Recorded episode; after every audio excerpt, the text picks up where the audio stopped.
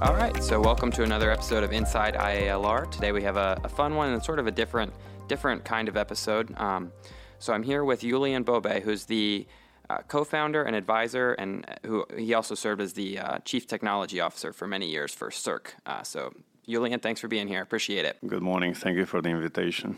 So I think you know Circ, especially recently, has gotten a lot of I would say even international attention with um, you know being a, a, finalist for the Earthshot Prize and um, featured very prominently on on CBS News. So I'm here to you know talk to you sort of about the company's backstory, the history, how it's how it's gotten to this point. Um, and I think you know the, the, the, institute here we've we played some role in, in, in different parts of that. Um, but you know to start, tell us a little bit about you know the company's back, the, the company's history. How was this company founded? Um, how has it evolved since then? Sure. Uh, we we started as a technology company. We I would say all we all the time were a technology company, but we started with a different application. Um, we uh, developed initially technology to extract sugar and oils from tobacco, and we wanted to use those sugars and oils to produce biofuels. Um, actually, that's how we found uh, Danville. Uh, we're we're very thankful for um, to uh, Tobacco Commission for uh, supporting our uh, initial technology efforts. They we received initial funding from Tobacco Commission to come in the region. Um, so at that time, we um, developed uh, technology. We expressed oils and sugars in tobacco and um, as you know very well, this region is very well known for tobacco, and and um, we uh, found the necessary knowledge, agricultural knowledge, to grow tobacco. Uh, so that's how we started. Um, uh, the way I started the company, actually, I started with a colleague of mine, uh, Peter, that we met at uh, Duke University while we were doing an MBA and uh, he was a good uh, family friend with a very famous professor, Dr. Hilary Koprowski, who invented uh, the first uh, oral polio vaccine. And uh, Hilary was using tobacco as a carrier for those molecules um, because um, being an immunologist, uh, he was interested to develop vaccines in, in tobacco. And of course, vaccines are proteins. So, in addition to proteins, he also expressed oils and, and sugars in tobacco. Um, of course, the type of tobacco we grew was totally different. We increased we increased the density of uh, tobacco from 6,000 plants per acres to we doubled or tripled that density uh, uh, so that's how we, we started initially. Uh, we learned a lot about biomass. We learned a lot how to extract those molecules from tobacco. And it turned out that all that technology, uh, you know, helped us with um, the, uh, the application we do today of textile recycling. Um, because tobacco is a biomass source and um, uh, of course, biomass has a lot of uh, cellulose, which is the most abundant uh, polymer on the planet. And uh, when you recycle uh, cotton from polyester, cotton has a lot of cellulose. So we quickly understood the similarities between tobacco and and cotton in terms of cellulose. And it didn't take us much to understand that we can pivot into a new application. This was around mid 2010, 2016, 2017 when that, that change was happening. Is that correct? That's correct, yeah. Mm-hmm. So then I think you had said, you know, talking beforehand that Circ was sort of born out of that. I guess talk to me a little bit more about the the problem that your company is trying to solve. I think the way that you know that it was framed in you know in the Earthshot Prize, um, literature and as, as well as in that CBS interview is you know the that separation of, of cotton and polyester and, and, clothes. But tell us a little bit more about that and, and why that's significant. Recycling um, is very important for the planet, whether we recycle clothing or we recycle batteries or we recycle metals. Uh, it's very important to recycle all these materials. For textiles, we produce uh, millions of textiles, and a lot of those textiles actually end up in the landfill, uh, whether uh, whether they originate from uh, uh, factory clippings or unsold inventories or post consumers. you have a tremendous stream of textile waste that ultimately ends up in, in the landfill. So the problem we are solving is basically recovering a lot of those um, uh, clothings and therefore petroleum because um, a lot of our cl- clothing are, are made out of petroleum. Polyester, for example, is made out of petroleum. So another way of looking at it is uh, we recycle above ground petroleum, right? We extract petroleum, we convert it in all this, uh, you know, uh, clothing, and then we end up throwing those clothing away.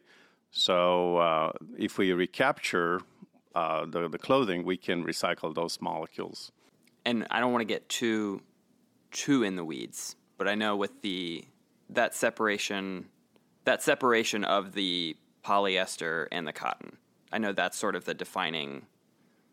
I guess I guess the technology that your company developed sort of that's that's what it does, and obviously you were the the chief technology officer. Um, so, at a high level, how does that work? How does that process work to separate those two things? We are using a hydrothermal um, method, basically using water pressure uh, to to separate those polymers. Um, cotton, which is cellulose, is a polymer. Polyester is another polymer. So by manipulating the water characteristics, uh, under pressure, we are able to to separate uh, those two um, polymers. Um, that technology actually, um, we found inspiration in in Japan. Uh, uh while I, I, did my PhD in Japan, we uh, worked with a hydrothermal method uh, to recycle other molecules, and I got inspiration in um, in this technologies to to apply it for a different application. That's really cool. Um, and so for Circ, I know a lot of the, I guess you you guys are, are self described as a circular fashion company. So what does that part of it mean? You know, what is what is the you know obviously you've described the technology and how it works and separating those two things, but what is the what is circular fashion? What is what is that?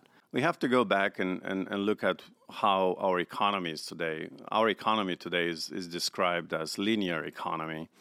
Linear economy is an economy where you mine for um, uh, basically commodities like petroleum or minerals.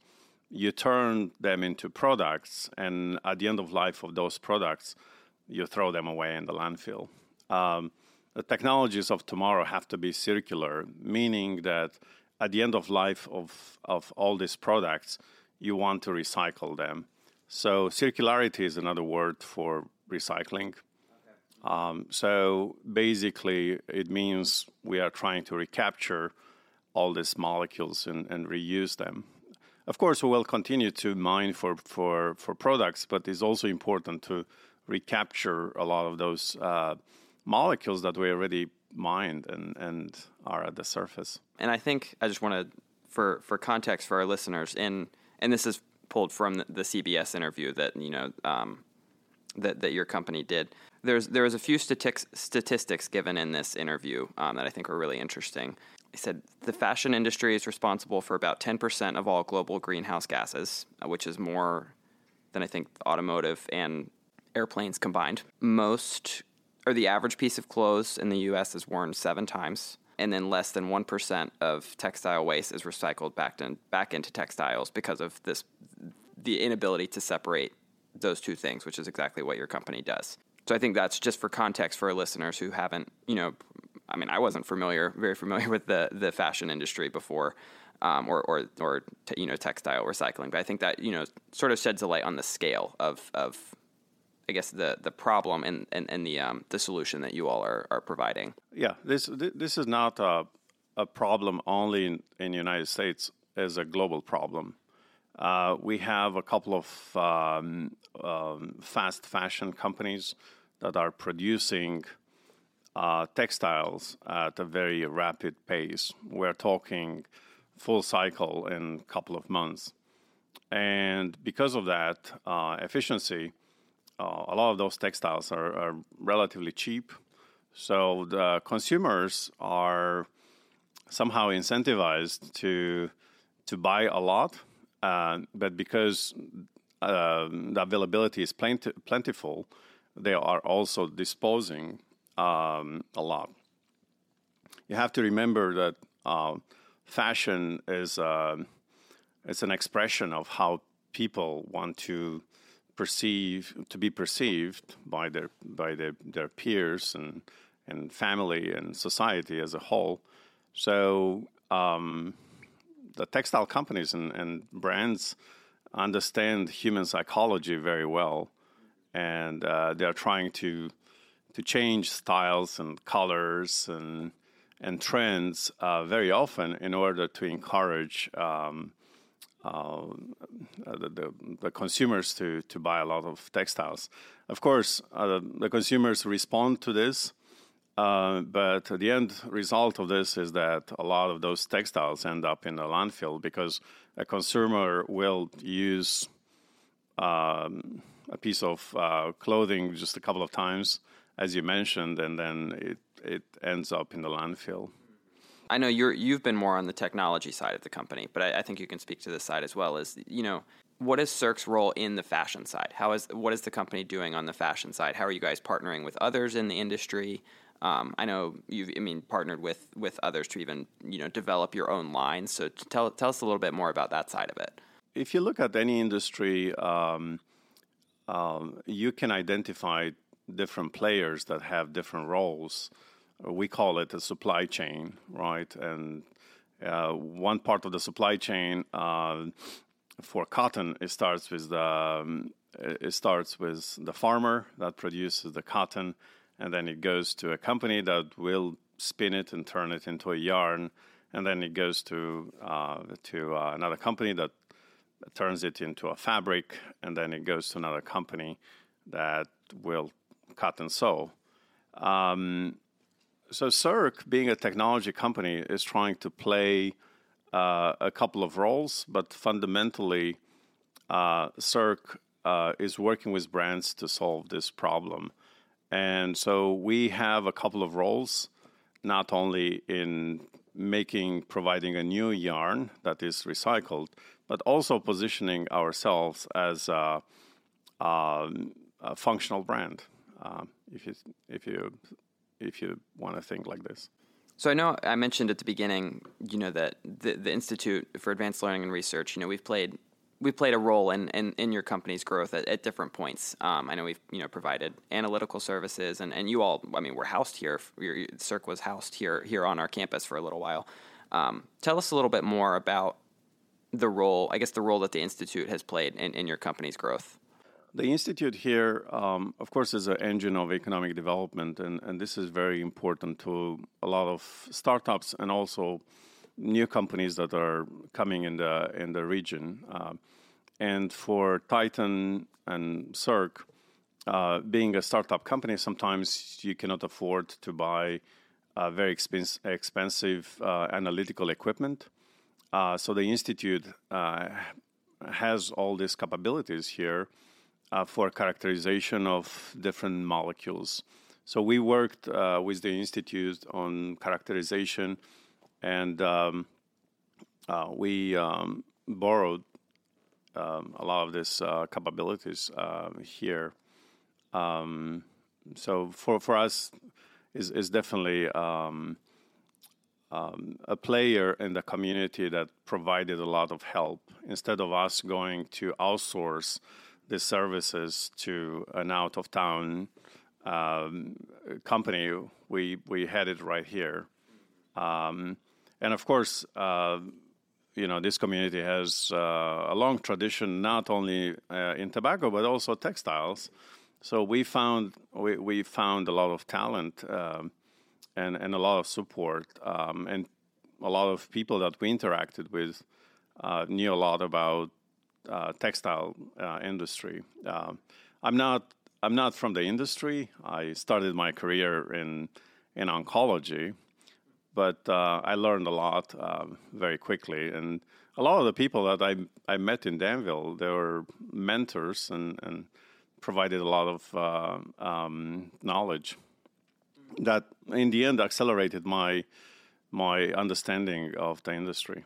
Yeah, no, absolutely. And I was as as you were talking earlier, I was thinking about that how we, you know, I, I give tours of the uh, of the institute all the time, and and the things that I I talk about how when we were founded, it was sort of at the time when tobacco and textiles were those industries were fading here regionally together.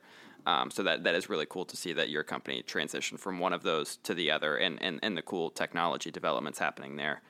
Um, and I do just think it's it's a cool, you know, we as you said, you know, we're we're all about economic transformation, economic development. Um, to see, you know, on one end, you know, we're working with major companies who are, you know, employing hundreds of people and, and are well established. And then on the other hand, we're providing, you know, chemistry testing services to, I mean, we can provide it to individual farmers, but even, you know, to, to startup companies and um, whether that be, you know, analytical chemistry or, or, or, lab space or, or polymer testing. I mean, it's, it's a really cool to see, um, I guess just the, the role that we can, the different roles that we can play for those different companies all towards that same goal. Yeah, definitely. The, the knowledge is here. The analytical tools are here. So we found a lot of synergism in working with you guys. So I know, I think you all moved out of our lab space at some point in the last year, if I'm if I'm not mistaken. Um, so tell us a little bit about where where your company is now, and sort of what is the what are the next steps? What's you know what's the the growth growth trajectory for Circ? So we started um, we uh, started our initial operations out of uh, Dan River Business Development Center. We refer it to DRBDC. Um, um, also, we, as you mentioned, we had um, a space here in the institute, but now we consolidated operations um, in, an, in another building that used to be um, uh, a tobacco uh, company so we renovated that building and we consolidated the operations there. Um, where the next phase for our company is uh, scale up, uh, engineering. Um, so we, I would say, the technology is mature right now to go into the next phase um, of, of scale up. So a lot of efforts are are uh, happening right now in in scaling up that uh, technology no, that's that's really cool to see the you know the growth that your company has had. Um, you know, from from a startup to all the way to, to now you know being featured internationally. Um, and I think the the I think it was from the CBS interview. The quote that really stuck out to me was um, someone someone from your company said, "All the clothes we have, all the clothes we need to make all the clothes we'll ever need." And I think that's a really cool that's a really cool thought and the role that you all are trying to play in making sure that you know we're not just throwing we're not just throwing good material that we can repurpose away. If, if there is a way to repurpose it, let's do that. Yeah, that, that's correct. Uh, if you look at uh, uh, polyester, um, theoretically, you can recycle it to infinity. Um, uh, this is on a theoretical basis. Of course, when you do manufacturing, you have, you're going to have losses, but on a theoretical basis, you can dismantle the, the monomers of polyester and put it back together uh, many many times. Um, so yes, we we do have those. I, I, I tend to go back to the building blocks of those um, uh, clothing. We we see we see a piece of clothing, but in actuality, we don't really think that the building blocks are are natural resources, right? Whether it's petroleum or cotton or or metals. Um, uh, we, do, we don't think of the building blocks. But if you think of the building blocks, you can you can uh, take those building blocks uh, from clothing and you can turn them back into clothing, right? Which is that's what we do is uh, um, closed loop garment to garment recycling. But you also could take the building blocks from clothing and turn them into into something else. In the end, the building blocks are commodities that can be recycled many, many times. Uh, and if you think about uh, um, batteries from EVs, right?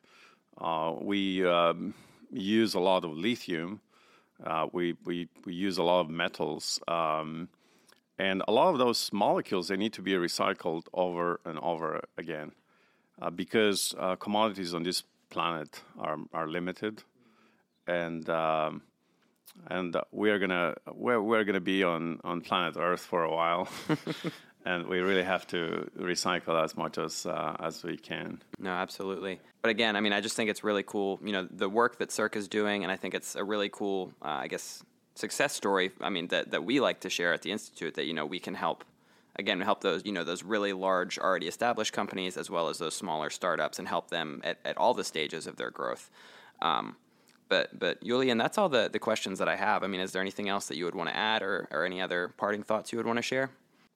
Yes, another another opportunity that I see in the region, and um, um, I got um, involved in is uh, is industrial hemp uh, because it's very synergistic to textiles. Uh, industrial um, industrial hemp is uh, very different than CBD hemp it really grows like bamboo. It is a very tall plant, and you grow it for fiber, um, not for CBD. So hemp is a misunderstood plant. Um, it has a little bit of stigma like tobacco, um, but it it has a tremendous um, uh, it has a you know it's, it's a tremendous opportunity for the farmers in the region to grow this uh, plant. Actually, if you look back at the history, you know, hemp was uh, grown by um, all the farmers. Uh, it was mandated by law uh, during uh, Jefferson time to to grow hemp. A lot of our clothing were, were made out of hemp, but of course, you know, with a prohibition, we we kind of put industrial hemp and CBD hemp in the same bucket and that was the end of it. However, in 2018, industrial hemp was, was legalized. So um, I believe that hemp can be another uh, crop that can be in the in the basket of a farmer. Um, and um, so a couple of years ago, I got invited to sit on the board of a company called FiberX. So I'm a board member in uh, this company that is trying to bring to scale up industrial hemp for textiles. Uh, this is very synergistic to what we do at um, at uh, Circ, and I'm I'm very excited to be part of this opportunity because um, you really don't develop um, a crop uh, in our lifetime. Probably hemp is going to be the only commodity crop that is going to be developed uh, which is which is exciting. In, in, addition to corn and soy and, and cotton, uh, hemp will play, I believe, is going to play a role in the the basket of the cellulosic materials. That's cellulosic uh, is basically another term for referring to uh, fibers like cotton or hemp or linen. Here at the institute, you know, we've we provide testing services for farmers who are you know producing that industrial hemp. So you know, obviously, we we support on on the, even the smallest level, those those individual farmers who are you know pr- producing that and are definitely um, in, involved in that industry as well. So that's really cool to hear. Um, I guess yeah, how you're sort of bringing even those different components together and all all towards that goal of sustainability and um, technology. Which yeah, that, that's why I wanted to mention hemp um, because uh, in actually the institute uh, was uh, housing the first uh, hemp summit in the United States. Um, and um, a couple of years ago, all the farmers started growing CBD hemp without realizing that the market for CBD hemp is limited. Uh, I do believe that the in order to scale up hemp, the, the, the best application is really textiles like fiber, uh, seeds for food, um, not CBD. Coming from pharma, I believe CBD, you know, has its own role, but as an as an amount, uh, you really don't need a lot of acreage to to grow the CBD that we we need. Yeah, that's that's really interesting, Julian. I really appreciate you being here today. Thanks. Well, thank you.